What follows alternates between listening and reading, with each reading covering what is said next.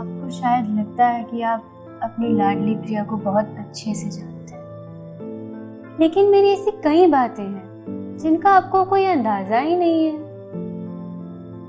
आज मुझे वो बातें आपको बतानी मुझे ये लगता है कि आप ये मानते हो कि अगर आप मुझे बार बार पढ़ने के लिए नहीं कहोगे तो मैं बिल्कुल भी पढ़ाई नहीं करूँगा। ऐसा नहीं है।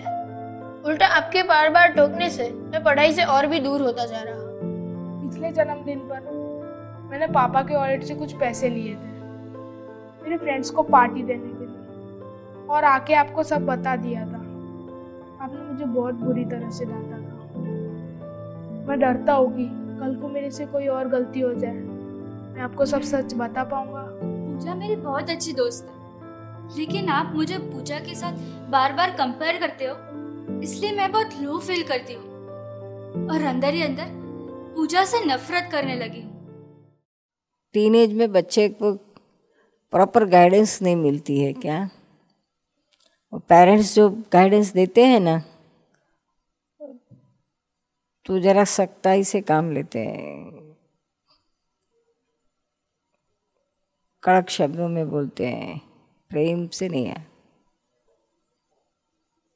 तो उनको क्या होता है कि ये इतनी अच्छी बात है फिर भी एक्सेप्ट नहीं होती है।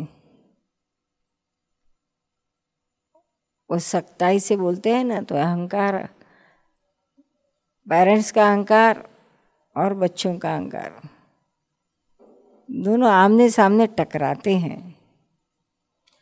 उन बच्चों के मन में तो है ही ये कि हमारे पेरेंट्स बताते हैं, बात सच है। हम गलत कर रहे हैं। जिस भूल की उनको गिल्टी फीलिंग होती है उस भूल के लिए हमें एक, एक लफ्ज़ भी बोलने की ज़रूरत नहीं है। एक शब्द भी मत बोलो उनको। प्रेम से लो। तो उनकी गिल्टी फीलिंग और बढ़ेगी और अपनी गलती में से बाहर निकलने की कोशिश करेंगे। और आप उनको डांट डपटने लगे तो फिर वो गिल्टी फीलिंग भी चली जाती है। ऊपर से कहते हैं हम जो कर रहे हैं बराबर कर रहे हैं। आप भी तो इसे बदतर करते हो। उल्टा चलता है। समझ में आया ना? तो ये हमारी गलती है। हम उनको वहाँ तक ले आते हैं। नहीं तो ये जनरेशन के बच्चे सरल हैं, मान जाते हैं, तभी मान जाते हैं। उनको ऐसा फील होना चाहिए बच्चों को कि पेरेंट्स हमारे हित की बात करते हैं। ऐसा नहीं लगता है उनको। उनको ऐसा ही लगता है कि आप तो बात बार बार हमको डांटते हो बार बार हमको टोकते हो। एक बात, एक काम बताना है तो दस बार वही की वही बात बताते करते करो ना। काम किया काम किया, जल्दी करो जल्दी करो। अरे हम हमारी तरह से करते हैं, आप क्यों इतना पीछे पड़ जाते हो? इन सारी चीज़ उनको पसंद नहीं है। एक बार कह दिए, ज़्यादा से ज़्यादा दो बार कह दिए, फिर तीसरी बार कहने की ज़रूरत नहीं है। वो करे तो बहुत अच्छा न करे तो भी कहने की ज़रूरत नहीं है। आप इस तरह से जो पेश आओगे तो चुपचाप बच्चे सीधे चलेंगे। ज़्यादा कहना नहीं पड़ेगा उनको।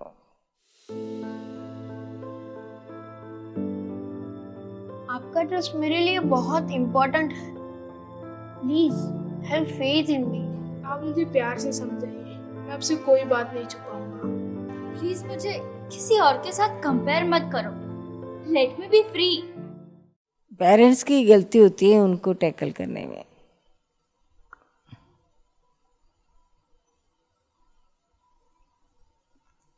सर्टिफाइड फादर्स और सर्टिफाइड मदर होना का है? इसके पहले हम uncertified fathers and uncertified mothers हो गए हैं। कौन सी कॉलेज में गए थे? किस तरह से माँ माँ बनना किस माँ का रोल अदा करना क्या फादर का रोल अदा करना? कोई कॉलेज में गए थे सीखने के लिए? कुछ नहीं। जैसा दिमाग में ऐसा वैसा हम उनके साथ बिहेव करते हैं। हम कितना रफ बोलते हैं उनके साथ। कितना दब डांट दबड़ा अहंकार से बोलते हैं। फिर वो भी ऐसा ही सीखते हैं हमारे से। वो भी ऐसा ही बोलने लगते हैं फिर।